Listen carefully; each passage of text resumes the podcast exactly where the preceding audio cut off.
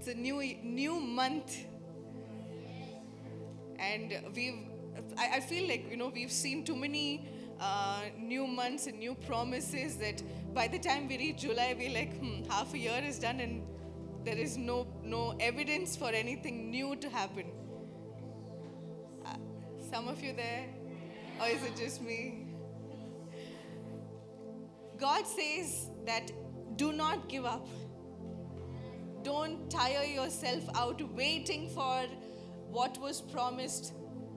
If it's not taken place, it's going to take place now. The, the latter half of this year, you will see fulfillment of the promises that you have not given up hope on. If you've given up hope on it, then uh, God save you. But I am just here to remind you that hold on. Hold on. Help is on the way. Hold on. His strength is on the way. Hold on. He's not a God who forgets. And with the eyes of faith, we can welcome what is going to come.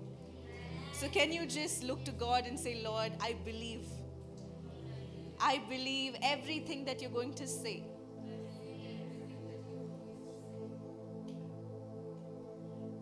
Everything that is going to come my way, that you have promised. I have not seen it happen, but I know it's coming my way.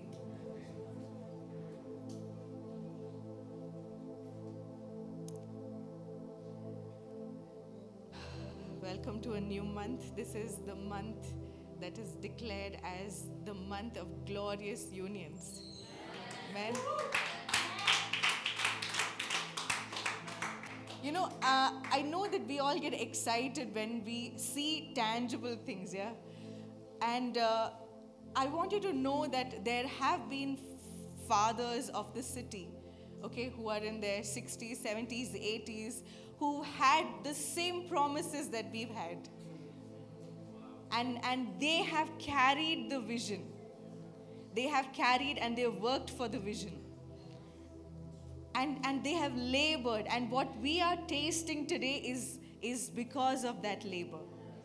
Because someone went ahead of us and, and paved our way. So it becomes easy for us.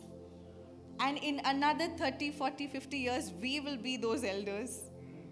And the work we do, somebody who's coming after us will be carrying forward, will be enjoying the fruit of. Yeah? So there may not be all the time that you see fruit for the labor that you do. And that is the, the beautiful thing about being parents. Oh, come on, you missed that. If, if you put in effort and you receive it, it's called a transaction. But if you put in something and you wait and wait and wait and then you see the fruit, it's called an investment.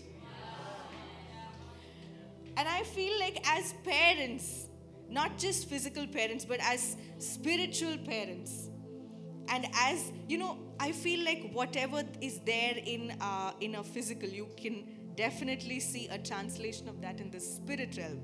And so, as a church, we are parents or going to be parents. And we've had our fathers, our city fathers, spiritual parents, okay, who have carried us because they have labored and we have received the fruit. And now it's time for us to labor so that the ones who are coming after us receive the fruit. And that is called investment. And that is called the, you know, it's, it's beautiful to see that the Lord who spoke 70 years ago, his word is still alive. Because for us, our time is limited, but his word is infinite. His, the weight of his word is infinite. It cannot be erased because, because a man man's lifetime came to an end or because a church grew, uh, sprung up, and then, uh, you know, was not established. No. The Word of God and the promises of God and the vision that, that God has laid over this city will see completion, may or may not be in our lifetime, but that's the good thing about it. Oh, very few people had had the the desire to say amen to that.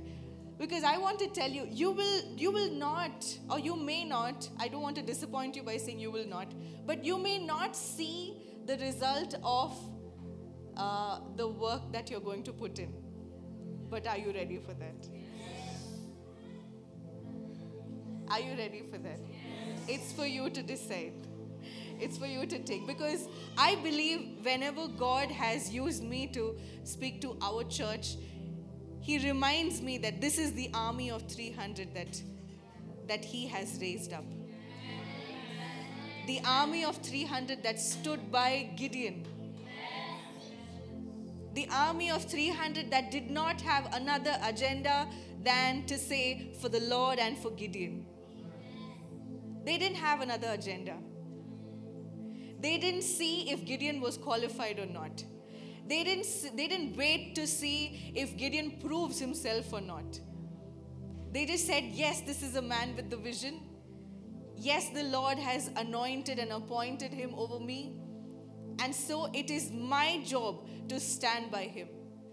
And there were multitudes with him. There were multitudes with Gideon. When Gideon went out for war, there were multitudes with him but only 300 were chosen by not their qualification, but by their willingness to serve. And I am talking to that army of 300. So please forgive me if you're in church and if you're looking for me to encourage you and give you a feel good sermon, because I'm sorry, that's not my job. I was on Instagram and there was this one nice post that someone was circulating saying that the job of an apostle is to train you. So be prepared for battlefield plans and, uh, you know, prayer walks. Not for barbecue parties and house visits. Not that they are bad, but that is not what we are going to base our church on. I'm so glad that there are 50% people who are thanking God for it.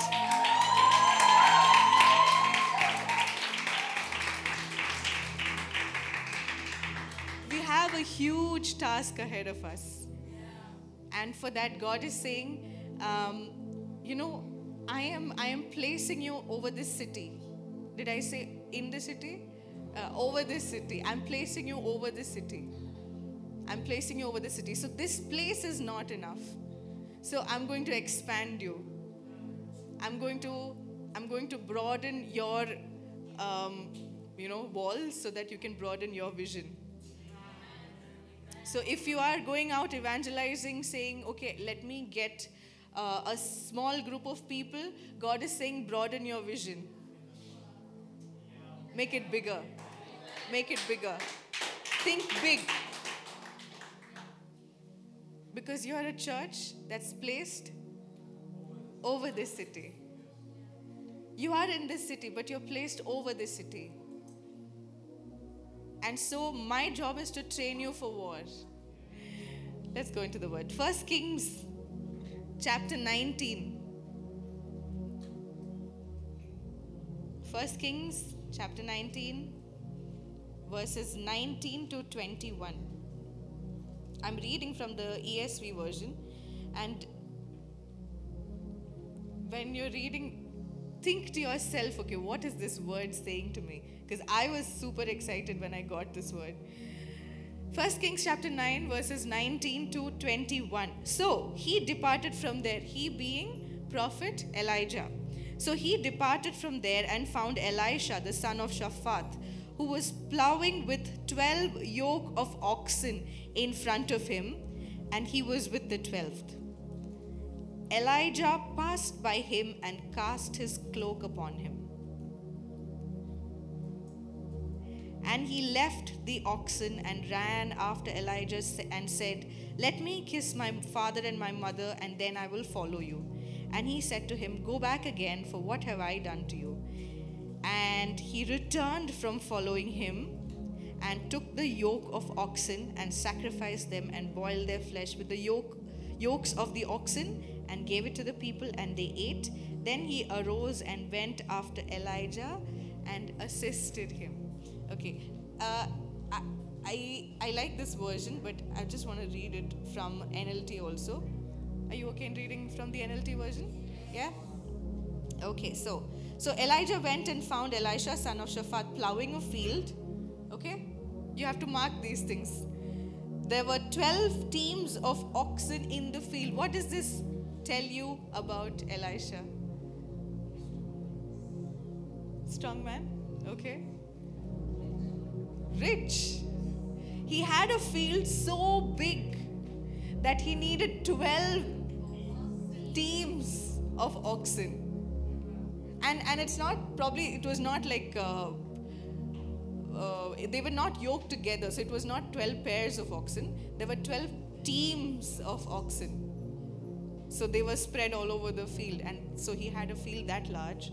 And oxen means you had wealth because cattle in back in the day was wealth it showed how much money you have okay so this is the guy that elijah is sent to. It has nothing to do with his qualification. That's another thing but I, I just want you to form the scenario okay? Like form the context to it. Elisha was plowing with the 12th team. He was faithful to the job that he was given. Elijah went over to him and threw his cloak across his shoulders and then walked away. I'll come to this. It's a very key point, but I'll come to this, okay? Keep this in your mind. Elisha, what, Elijah, what did he do? Elijah went over to Elisha, threw his cloak, cloak over him, and walked away. Elisha left the oxen standing there, ran after Elijah, and said to him, First, let me go and kiss my father and my mother goodbye, and then I will go with you. Elijah had not even said a word. Elijah didn't even ask him anything. Okay? But it didn't take rocket science for Elisha to understand that here is a man And prior to this, you would have seen that this same prophet was used by God to defeat the prophets of Baal by sending fire upon the sacrifice. Do you remember that story? Sunday school? Yes? And this was the same man that the Lord has used to seal the sky and say, There will be no rain. So this man was being used mightily by God. And so this man, he comes so casually, he walks in and he takes his cloak and he places it on this young man and he walks away. And that's that's all. That's all that it took for an Elisha to pursue this man of God. And he goes and says, First, let me go and kiss my fa- father and mother goodbye, and then I will go with you. He's already made up his mind. But why, Elisha? Keep the cloak, keep the oxen. Don't go anywhere. The mantle is upon you. You know, the cloak that a person used to wear, it used to signify so many things. It used to signify how of course, to start with how wealthy you are, what position you are in your society. Okay, it was basically like a covering. So you used to keep, you used to wear it to keep yourself warm. And if you're in in these town squares where you are sitting to have a discussion, you would fold your cloak and you'd make it like a seat. So it, it showed importance. The cloak was, you know, you can fold it and, and you could you know, make it like a little pile and you could sit on it and it, it showed that okay you are everybody would be standing but elijah would be seated on that cloak sorry about that And this cloak was also sometimes used for the resting.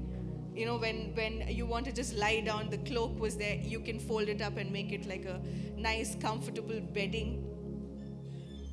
Okay? This cloak meant that if you have this cloak, not only are you being identified for who you are, but it also gave you the significance. And the carrier of the cloak, okay, everybody knows this is Elijah's cloak. The carrier of the cloak gave importance to that cloak, and, and that is what is being laid upon Elisha. Now, Elisha is in a win win situation Elisha has the cloak and he has the field. Elisha knows this is the mantle of God that is placed upon me, and I can use it to probably bring rain and have my field watered, and you know, because now the power with which Elijah walked in, Elisha is going to walk in. And Elisha can say, Oh, okay, I have a big field, right? And it's not rained in so long because my man of God has not spoken rain. Let me use it. How easy it is to do that. And then when I do that, I'm sure the king would find favor with me, and I can also be rubbing my shoulders with the king. Understanding? the possibilities of having Elijah's cloak on you? Because Elijah at some point had given up. Because the verses previous to this, if you go and read, you will see that Elijah is now tired because Jezebel, the, the queen, okay, Queen Jezebel, she is after him. She's trying to hunt him. And God has been the one who's been protecting him. So Elijah is kind of given up. And Elijah is not found anywhere, is nowhere to be found. So when the cloak is fallen upon Elisha, Elisha knows it's time for Elijah to retire. And it's now my place to shine.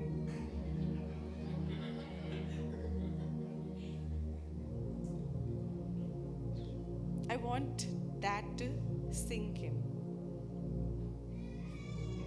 This is Elisha, who, when the cloak falls on him, I, I feel this is my personal interpretation of it that the one reason, it, there could be many reasons. Probably there was one reason where Eli, the reason why Elijah put the cloak and walked away was because Elijah was showing retirement. Like, I'm done.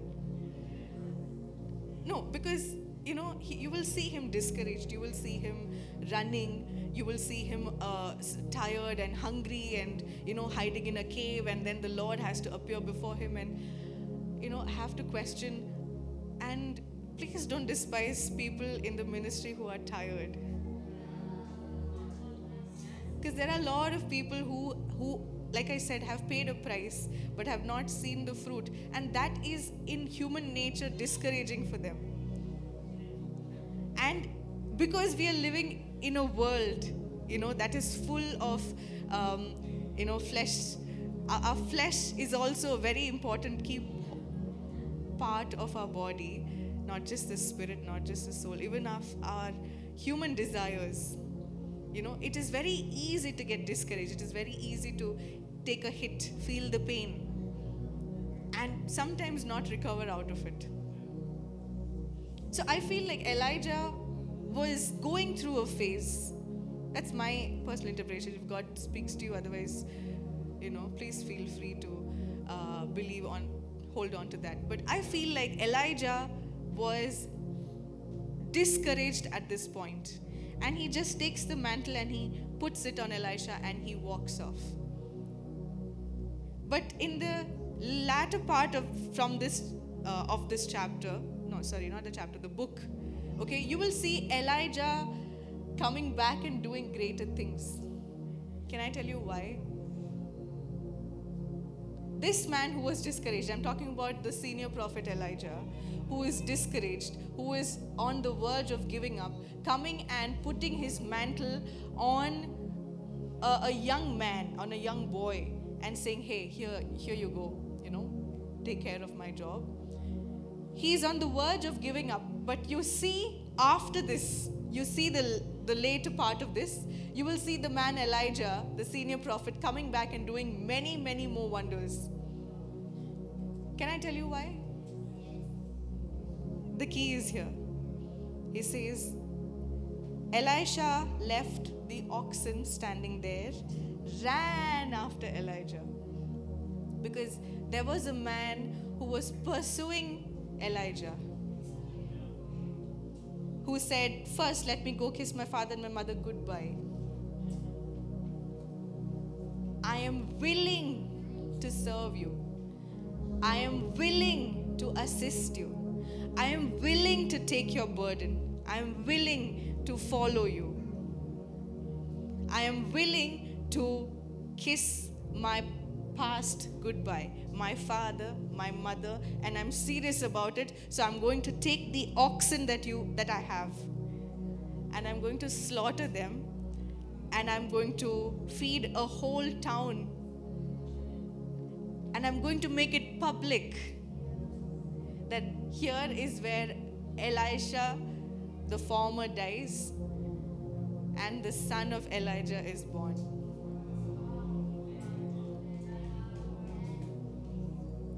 Elijah was revived because of the simple act that Elisha did. So when Elisha says, First let me go kiss my father, mother goodbye, and then I will go with you, Elijah replied, Go on, but think about what I have done to you. So Elisha returned to his oxen and slaughtered them. He used the wood from the plow to build a fire to roast their flesh. He passed around the meat to the townspeople. It was enough to feed a whole town. And they all ate. And then he went with Elijah as his assistant. I'm here with a word for you. You may be an Elisha. You never know. You are an Elisha to someone. You are an Elisha. I mean, yes, this is not the most exciting word, but but I promise you that if you are the Elisha, then your Elijah is not only revived, but we are taking we are taking, we are carrying it upon us, the vision and the, the assignment and the task that the Lord has given and Elijah prior to us. We are taking it on us. And we are telling our the people who have gone ahead of us, why don't you take a break and let me take that burden? If you've not seen fruits, it's okay. But I believe in the vision that you have. You know, it means a lot to someone when you hear their story and you're not, um, you know, cutting them, you know, you're cutting them in the middle of the conversation, trying to assume what they are talking about, not gaslighting them. You know, the, there's this thing called gaslighting where you are telling someone that you went through a certain problem and they assume that you're making it up. That's called gaslighting, and that's a very uh, big technique that uh, perpetrators of assault, uh, you understand, right? Yeah, they use it to make you feel less about you. When they say, no, no, whatever you're saying is rubbish I believe I believe the the what I see, okay? So it makes a it makes a big difference when you are standing with your man of God and and the man of God happens to look wild with his running around with the vision. And you will see that is one of the traits of Elisha at a later point Because when the king says, Okay, who is this man? They say he's a madman. He looks like a madman. Because the vision had, you know, it had set him on fire. The task at hand had had troubled Elisha so much that now he couldn't sit still. He was, he was so on fire that now he started looking like a madman. Any people ready to be called madman? Mad woman? Then this word is for you. If not, I'm sorry for putting you to sleep. So quickly turn with me to 2 Kings chapter 3 verse 11 i'm going to give you a few things that elisha did or a few things that elisha was okay to be able to support this man called elijah. Am i talking to the army of 300 yes. Amen. Go to 2 kings chapter 3 verse 11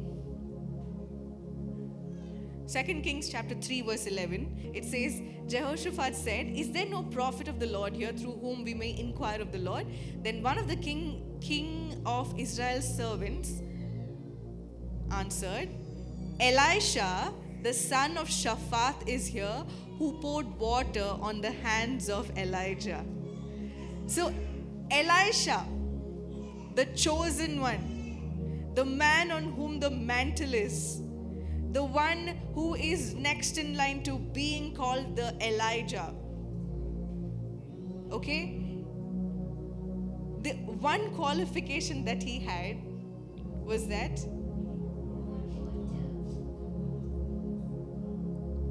he was a man who would make sure that Elijah, wherever he went, his, he was, you know, clean he was his hands were washed. What does this talk about this man?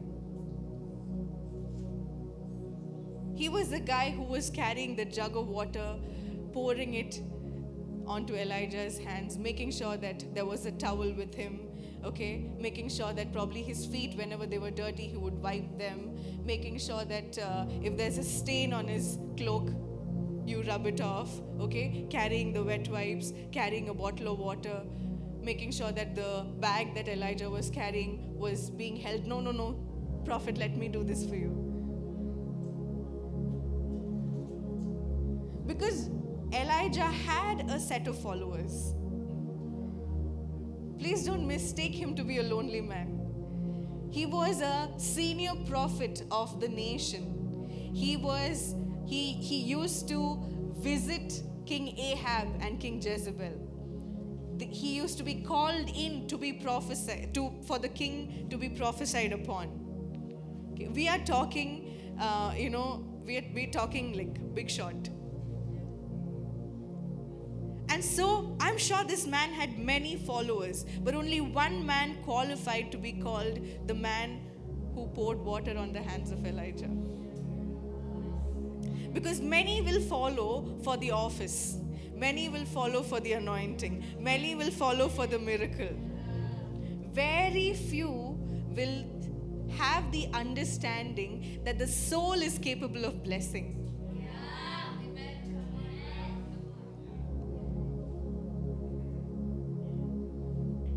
I'll tell you a story without getting into much detail.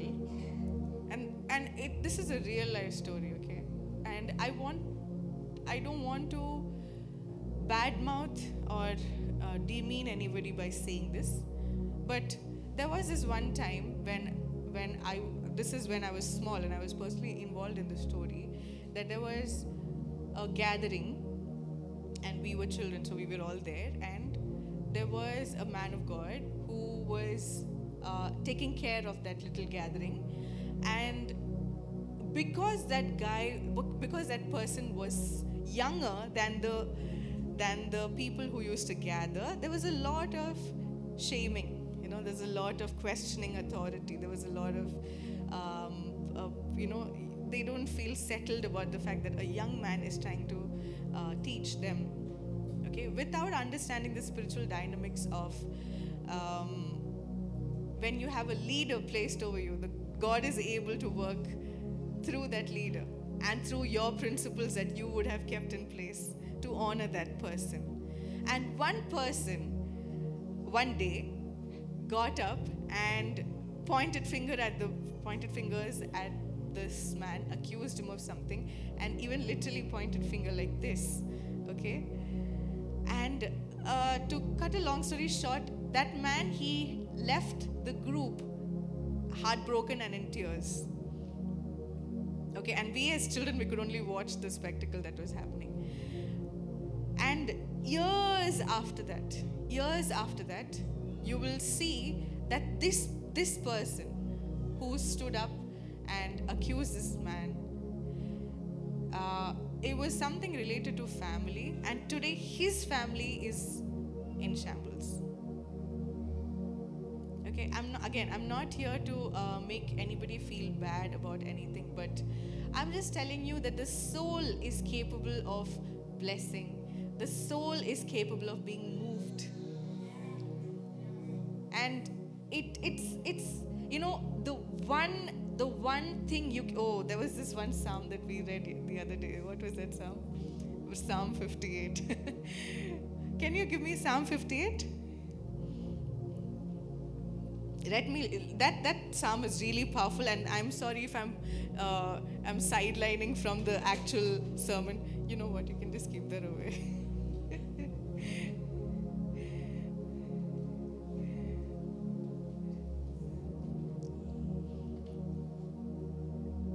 This whole psalm psalm 58 please take time to go back home and read it okay? This whole psalm talks about uh, david being vengeful and he's like oh break the teeth of my enemies. And he's actually written it there okay it's it's a psalm of david and it says it starts with saying justice do you rulers know the meaning of that word okay? And he talks about the the, the way the wicked are um, you know are after him and it says the wicked people are born sinners and he's just going on. They spit venom like deadly snakes. Break their fangs oh god. Smash the jaws of these lions okay? And then it says come to verse 10. This is beautiful, okay? It says, The godly will rejoice when they see injustice avenged. And then at last, everyone will say, There truly is a reward for those who live for God. You know, it's, it's no joke that they call Jesus the lover of our souls. Because our spirit, we are spirit beings, and we are encased in the soul and the body okay? And there is this reward for those who love god. There is a reward for those who love god. And there is a reward for those who keep principles in place. And it is the fact that for those who live for god and those who love god the minute god sees your soul being quenched by an enemy it is not long before God avenges that hurt. And so it becomes important for us to make sure that the soul of a man of God is blessed, is flourishing. Man and woman of God, our leaders, our uh, anchor group leaders, our uh, prayer cell uh, leaders, our worship team leader. Okay, it makes a big difference, and serving is such a, a you know, it's it's such a it's such an important key. I can't I can't I can't even uh, get done with telling you how important serving is. Serving does not get you the applause Serving does not get you the recognition. Serving does not put a certificate on your wall. But it, what it does is it blesses the soul of the person you are serving. And with that comes a blessing that flows out of that soul that is able to take you from where you are and place you where they have fought and won victory from. So don't forget to serve. If you're in church, don't forget to serve. We are going to be a bigger congregation, we are going to be in a bigger place. But if you can root yourself in certain principles, it should start with the fact that I will be known as the person who washed the toilets. Nobody is going to see me. Everybody is going to come and litter and put their uh, toilet paper on the floor. Okay? But nobody is going to see you taking all the toilet paper and putting it in the toilet, in the waste basket. Or nobody is going to see you tinkering with the plumbing and saying, oh, this, there was a tap leaking, let me fix it. Or nobody is going to see that there were water bottles that were kept and they, are, they have finished and you ran down and you brought them. Nobody is going to see that you know, when three children were sitting and fighting in the corner there and one of them got hurt, you went and pulled them apart and you took care of them. Can I tell you something? Can I dare to say this? There are people more important than.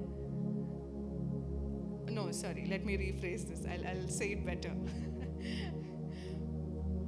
there is a service that is better than serving the man of God. You're saying, wow, already. I didn't give the climax. I didn't hit you with what was coming next. There are more, there is something, there is a service, there is a ministry that is bigger than serving the man of God. Can I tell you what it is? It is serving the kids. Because to these belong the kingdom. And these people may not be able to bless you. Because a man of God, if you if you wash his feet, he may be able to bless you. But you try washing the feet of one of these little ones.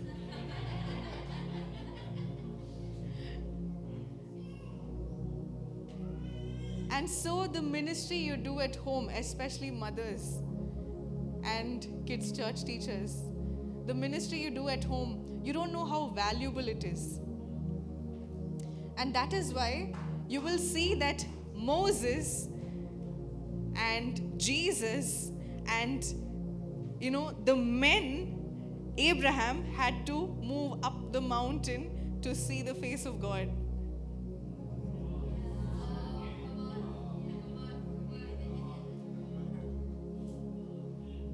God came to the woman at the well.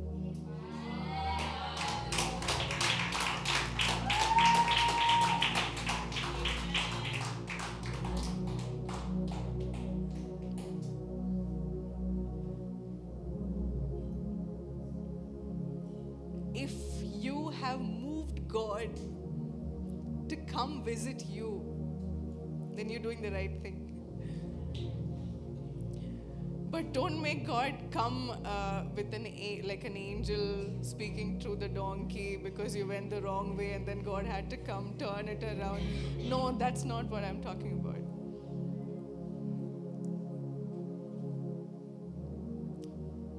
And you can you can you can see the face of God when you see a man of God who's led you to your faith, who's preached, who's sown, who's sown, who's labored in your life.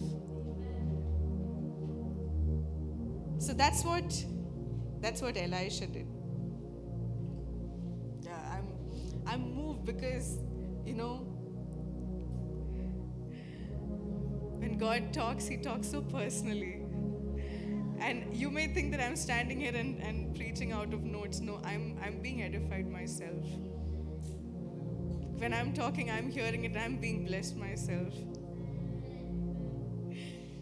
So, the first thing that Elisha did was he served in the most, uh, in the least important tasks of the man of God.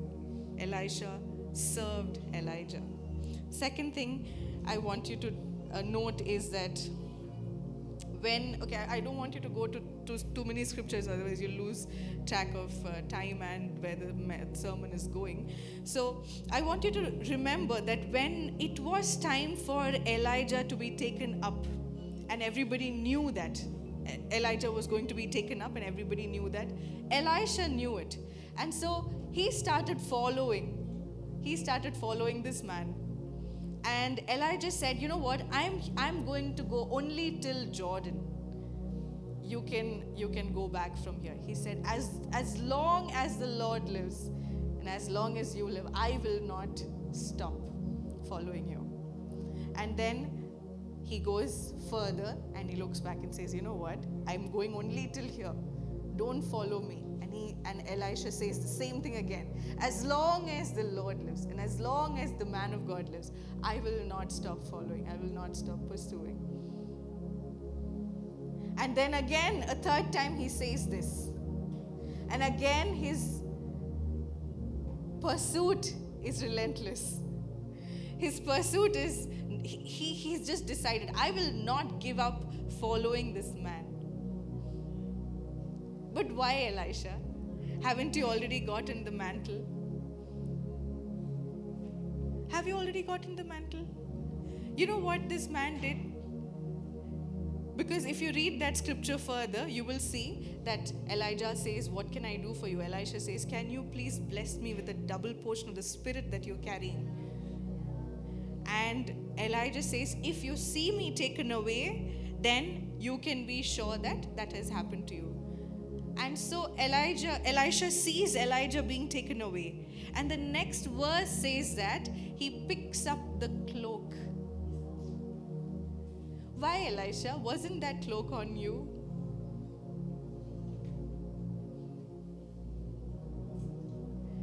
There are certain there are certain places of elevation that God will take you to and you need to be very careful what you're doing in that area of elevation because that is going to be a strong test of character.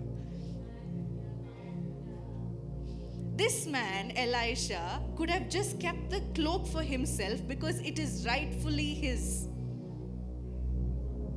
Did you understand that? I'm seeing a lot of lost faces. The cloak was for Elisha. But you will not see another verse where it says Elisha and the cloak.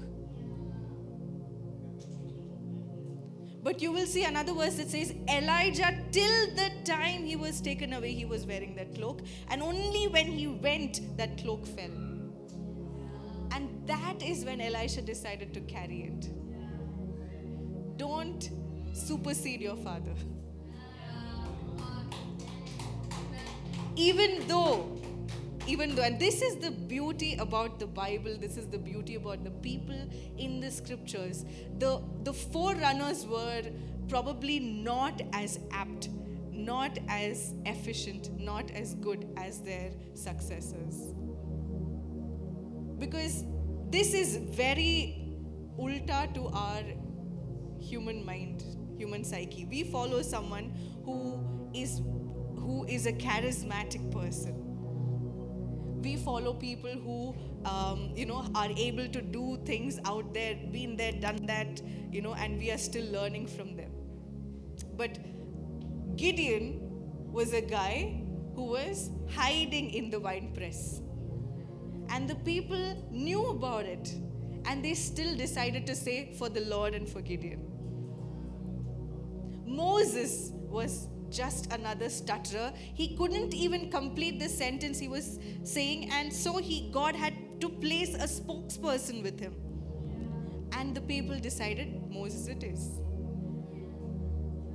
And you see in Elijah, who is who is depressed, who is put down, and Elisha can choose to say that, oh, you know what, take a glass of water, I'll give you coffee. You sit here, you can instruct me, let me go do my do the job that God has placed over me. This is called humility. When you acknowledge that your father is the one who's placed over you, he may not have the desired characteristics that you may want to see in a man of God, in a woman of God. But the wisdom in it is to know that the anointed and the appointed are the ones who are able to lead you, and in them lie the keys to your elevation. And so you will see a man who follows close to Elijah. Elijah can even say, Here, please take my cloak. And he will always fold it back and keep it next to him. And Elijah will say, You know what? Why don't you go fight that? And he will go fight it, but he will identify himself as son of Elijah. And it was only when Elijah was lifted that the cloak fell and the mantle fell. And you will see Elisha doing greater things, greater, better miracles than what Elijah would have done. In fact, even after Elisha died, there was there was a grave. No, huh? So I'm forgetting the sequence of uh, sequence of events, but there was a dead body that was being carried, and then bears come, and then these guys they want to run away, so they throw the dead body, and it happens to hit Elisha's bones, and the dead man comes to life. That is the power with which Elisha walked. And if that is the Elisha I am talking to, this is the Elisha that you need to follow. So the first one was what was the first point we spoke about Elijah? Serving. Serving. He was identified as the man who would wash Elijah's hands. The second one was closely following, closely following and being humble to the man of God. The third task, third, uh, third point, let me come to um, 1 Kings chapter 19, verses 16 to 18. In, in this scripture, you will see that this is the place where Elijah is giving up his, uh, almost giving up his, um, you know, his office as a prophet. And so he tells God, Lord, I am the only one uh, who's alive because Jezebel has gone ahead and killed all the prophets. And there is no one alive in Israel who yearns to follow you like I do. And so God says, okay, let me make your life easy for you. Here's a set of instructions. Okay? He gives a, he, the Lord gives Elijah a set of instructions. So he says, where are we now? Go to 1 Kings chapter 19, verses 16 to 18. I'll read it. All right. Uh, 1 Kings chapter 19, verse 16 says, Then anoint Jehu, grandson of Nimshi, to be king of Israel, and anoint Elisha, son of Shaphat, from the town of Abel Meholah, to replace you as my prophet. Okay, now the very next verse, the very next verse after this, it talks about Elijah going straight and anointing Elisha. But the but the instruction was very different. God tells him three things to do. Go to the enemy country and anoint another king. Go to your own country and anoint uh, King Jehu, anoint Jehu as the king, and then go to this particular city and anoint that guy as the prophet. But Elijah chooses to skip one, two, goes to point number three, and goes and anoints Elisha. Okay? Probably because he was in that mood that day. You never know. But now you will see Elisha. Okay? A lot of time has passed by. There is King Ahab and it was to dethrone King Ahab that God had told uh, Elijah to anoint another man to come over and take King Ahab's place. But he doesn't do that. And so after Ahab, there is uh, Ahab's son. All right? So a lot of time has passed by. And in the meantime, Elisha is following Elijah, and then now you see Elijah is taken away, and now Elisha is the main prophet. And guess what he does? Go to 2 Kings chapter 9, verses 1 and 2. Can I read it? Uh, you don't have to skip verses, okay? Uh, I'll just read it for you. It says, Meanwhile, Elisha the prophet had summoned a member of the group of prophets. He said, Get ready to travel and take this flask of olive oil with you. Go to Ramoth Gilead and find Jehu, son of Jehoshaphat, son of Nimshi, and anoint him. What do you see here? In First Kings, you see that God had instructed Elijah, the senior man of God, three things. But he doesn't do the three things. He does not appoint Jehu as the king of Israel. He does not appoint the other king as the king of uh, Syria, if I'm not wrong. And but he goes straight into appointing Elisha. Because at probably that was the need at that point of time for him. He just wanted a follower. He just wanted a successor. He just wanted to get rid of the mantle. Okay? But here is the faithful son of Elijah. He goes back and finishes the task that the Lord had laid upon his father's life. For some reason, it was not completed. For whatever reason it is. For, for you know, we don't have to rationalize. For whatever reason it was, there was a faithful son. There was a faithful successor who understood that this was an assignment and this was the task that was given to the father. And the father was not able to complete it. And so the son takes it upon himself. It was not a direct communication, it was not a direct instruction.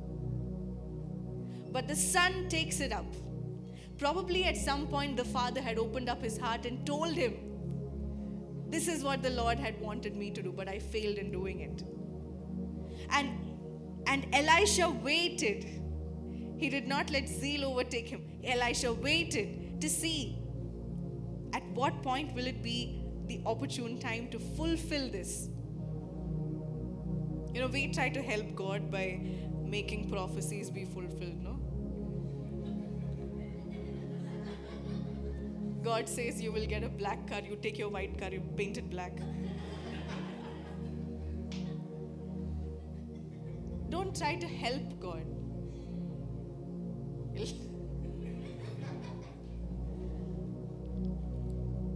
Especially in marriage.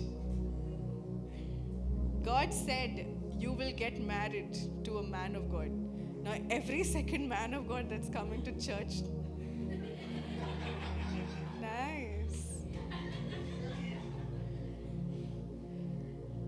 Can I tell you something? Again, I'm deviating, okay? Can I tell you something? You are in a time frame. Okay? This is this is an example I've given multiple times. Please please try to uh, understand the heart with which I'm telling you, okay? You are in a time frame. Can I give you this example? This is one line. Everybody can see this? One line. Everybody? This is the place at which you're born. Happy birthday. Okay? This is the place you're born. You will live till the day you die. This is that day. This is your lifeline. Okay? You were born here, you will die here. You got baptized here, you met your uh, nursery class friend, you bought a new car, you got married, you had kids, you got a new house, or you got a new house, or you got a new car. Okay? You retired, then you died. Okay? This is your.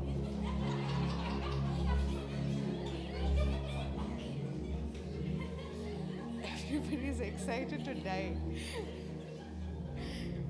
This is your timeline. Now, there is a God who is outside of this timeline. You are stuck in time. But there is a God who is outside of this time. So let's say that there was something very traumatic that happened to you here.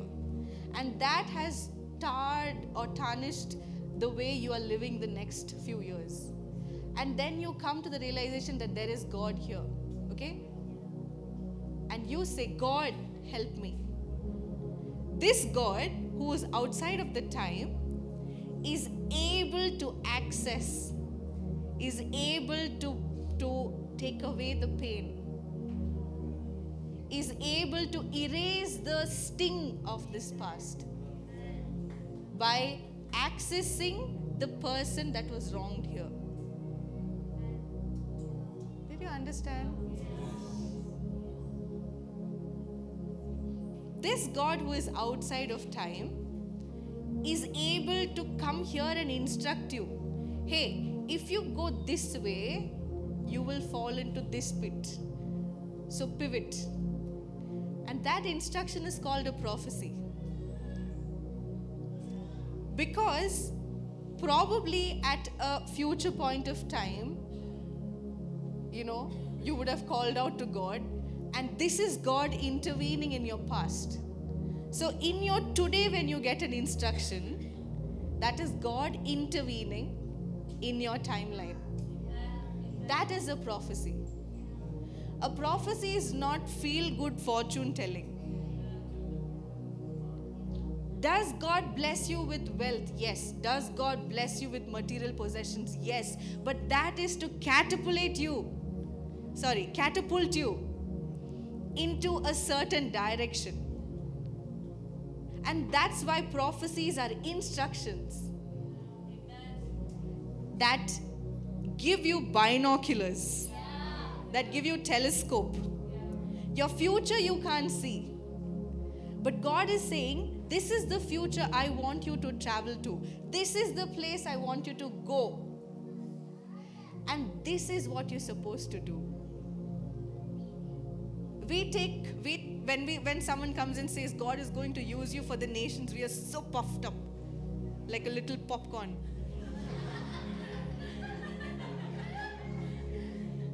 No?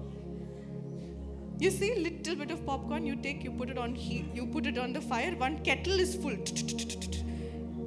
Because we get so puffed up. God said, "I will be used for the nations." Okay, brother, it takes tears. It takes waking up in the morning and being on your knees and crying out to God for the nations.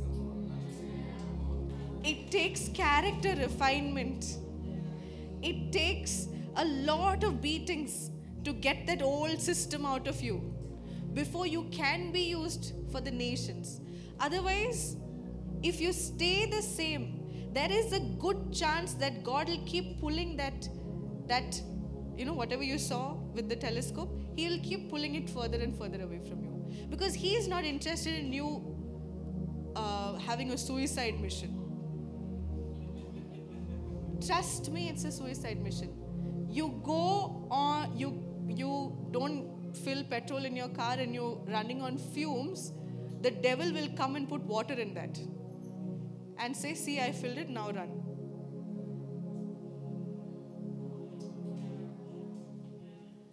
It's either the Holy Spirit or the non Holy Spirit.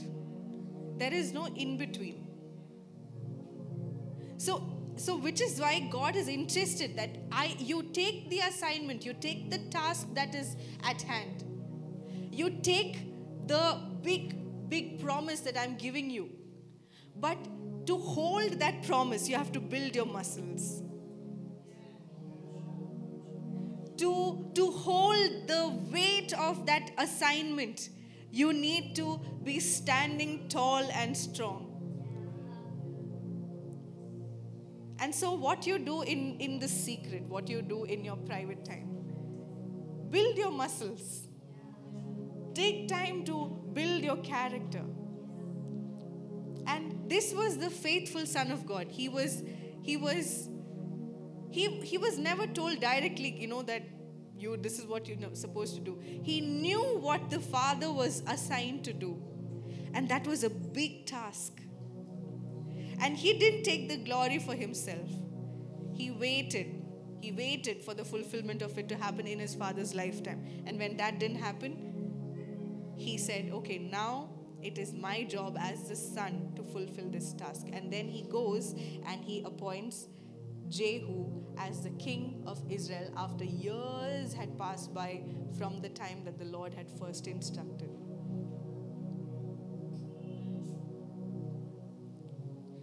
So the first point that Elijah did, so that did to Elijah was he served him. He served him in the most menialist of tasks. The second thing he did was he closely followed him in complete humility. And the third thing was that he took up the assignment that was un- unfulfilled. He finished the task that was given to his father. And the and the I'll, I'll give you two more two more verses.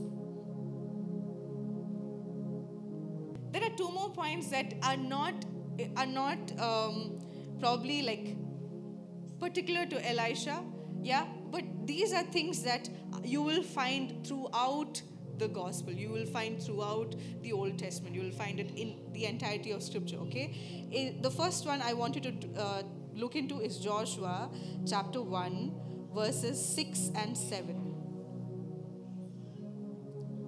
Joshua chapter 1, verses 6 and 7.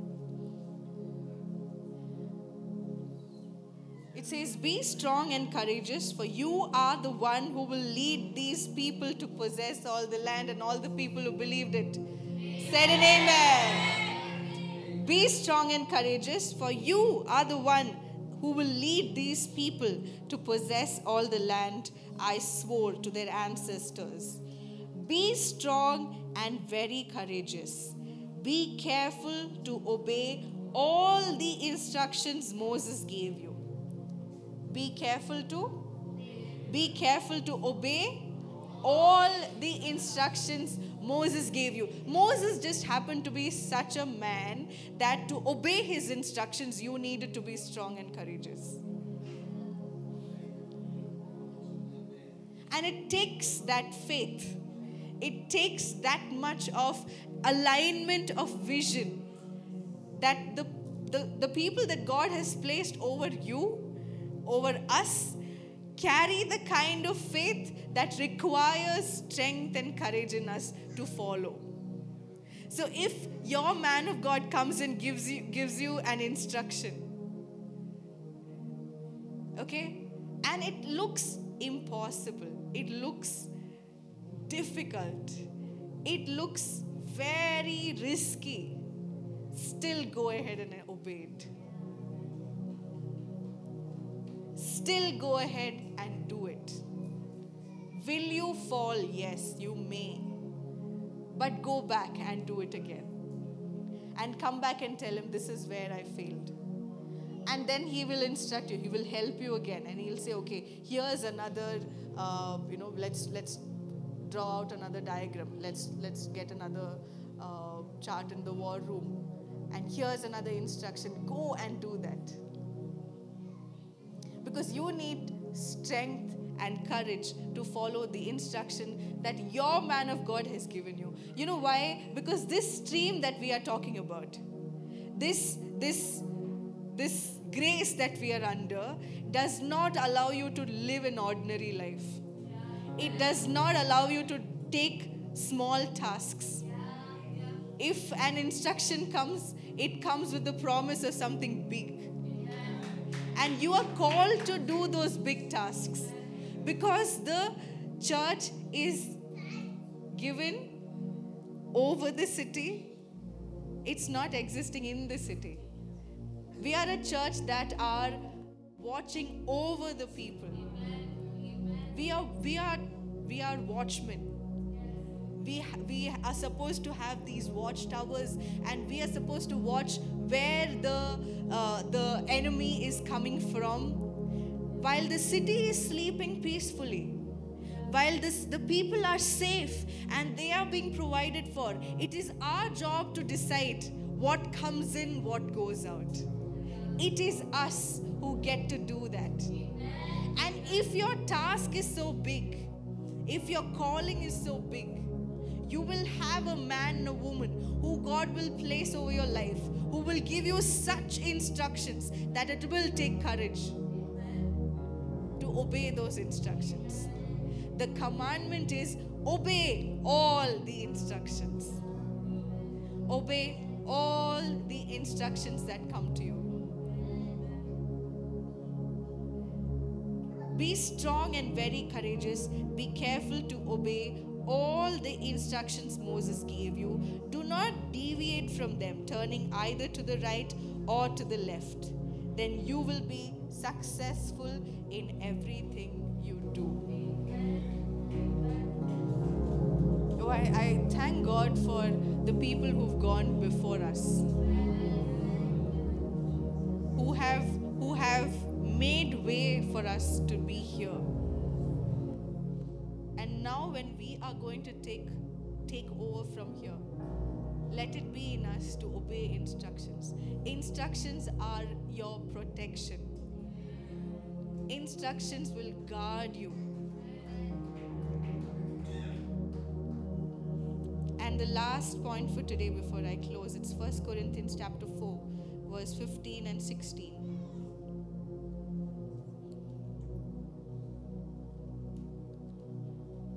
For even if you had 10,000 others to teach you about Christ, you have only one spiritual father.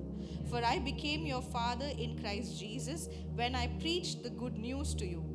So I urge you, so I urge you, so I urge you to imitate me. This is Paul saying, I brought the word of God to you. And I am living a particular life to be able to glean through that word and give you what is required. And if I want you to be like me, and if I want you to live the life that I am living, you need to imitate me. You need to imitate me and my faith. You need to imitate the walk that I have with God. Now, the common question, or it's a question that I've had, okay, is the fact that isn't your man of God a man? Isn't your man of God a representative of God for sure?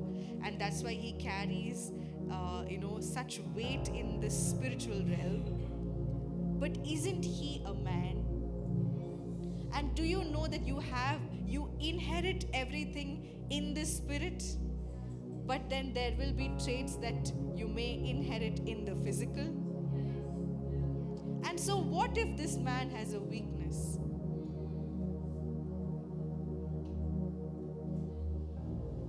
And so, what if you overhear him or her screaming at his kids, her kids?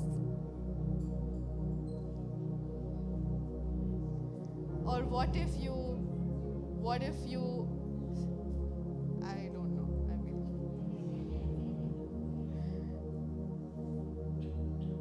because you're imitating, right? You're imitating, and you're going to imitate the good, definitely. What if you find one fine get to see Noah's Noah lying in the field?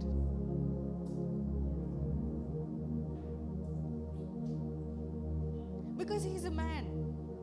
Because there is a human aspect to us, and there will be failures from your leaders. Will you respond to that? Because what you do at that point will talk a lot about you. You will you will for sure not stop inheriting the spiritual blessing. You will not stop uh, walking in the assignment that you have. But if you don't have principles set in place, and one of the principles is when you see your father's nakedness, what do you do?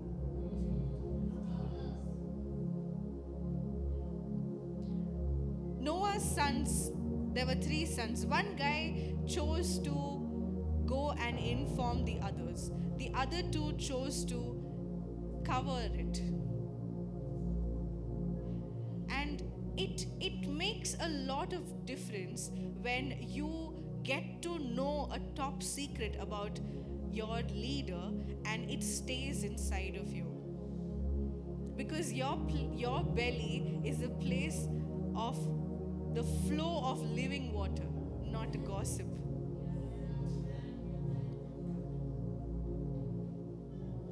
And there are times when you want to correct and there are times when you want to you are not okay with what is happening. Guess what? God has given you the freedom to go to him. Because the instruction that has to come to your man of god does not come from you. It comes from god but god has given us the freedom to bring this to him and if your man of God is truly a man of God, and if he truly hears instructions from God, this will be sorted too. And that is why it is important to cover your naked, cover your father's nakedness, because there is a world out there that is waiting to pull them apart. They need the drop of a gossip tear them apart. So when you're covering, you are not you're not being an accomplice to uh, a wrong that may be done. You are saying, Lord, I let you take that role. You're basically making space for God to come and act. And that makes that principle makes the world of a difference.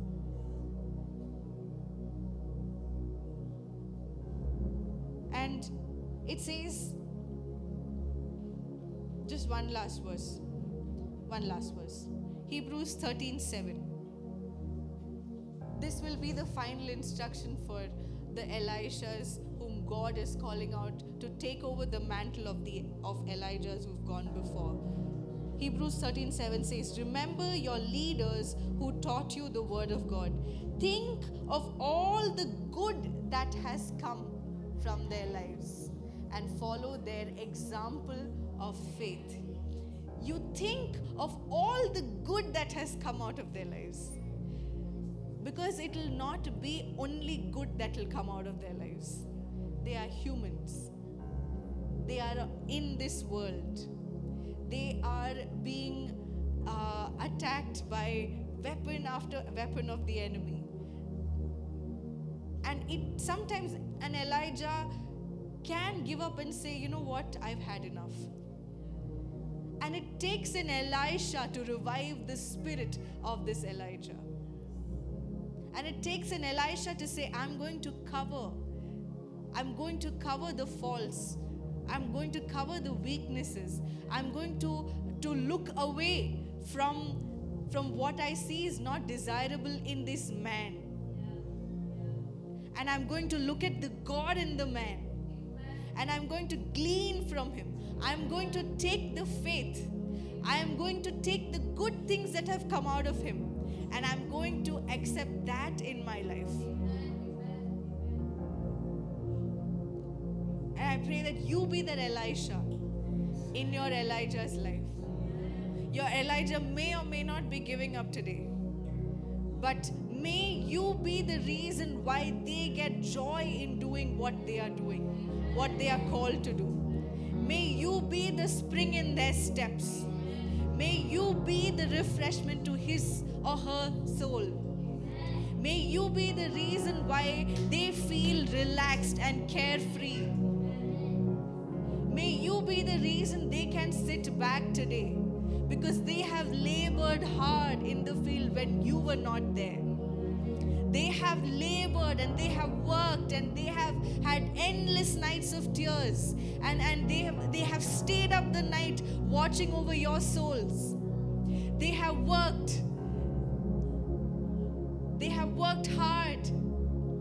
May you be the reason they take a sip of water today. May you be the reason they say, It's okay if I have not seen the fruit of my hard work today because I know my son will see it. Because I know that I have a son in my lifetime.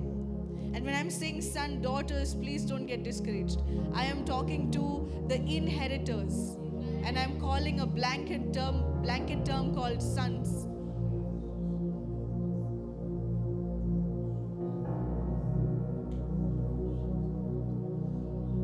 May your father be proud of you.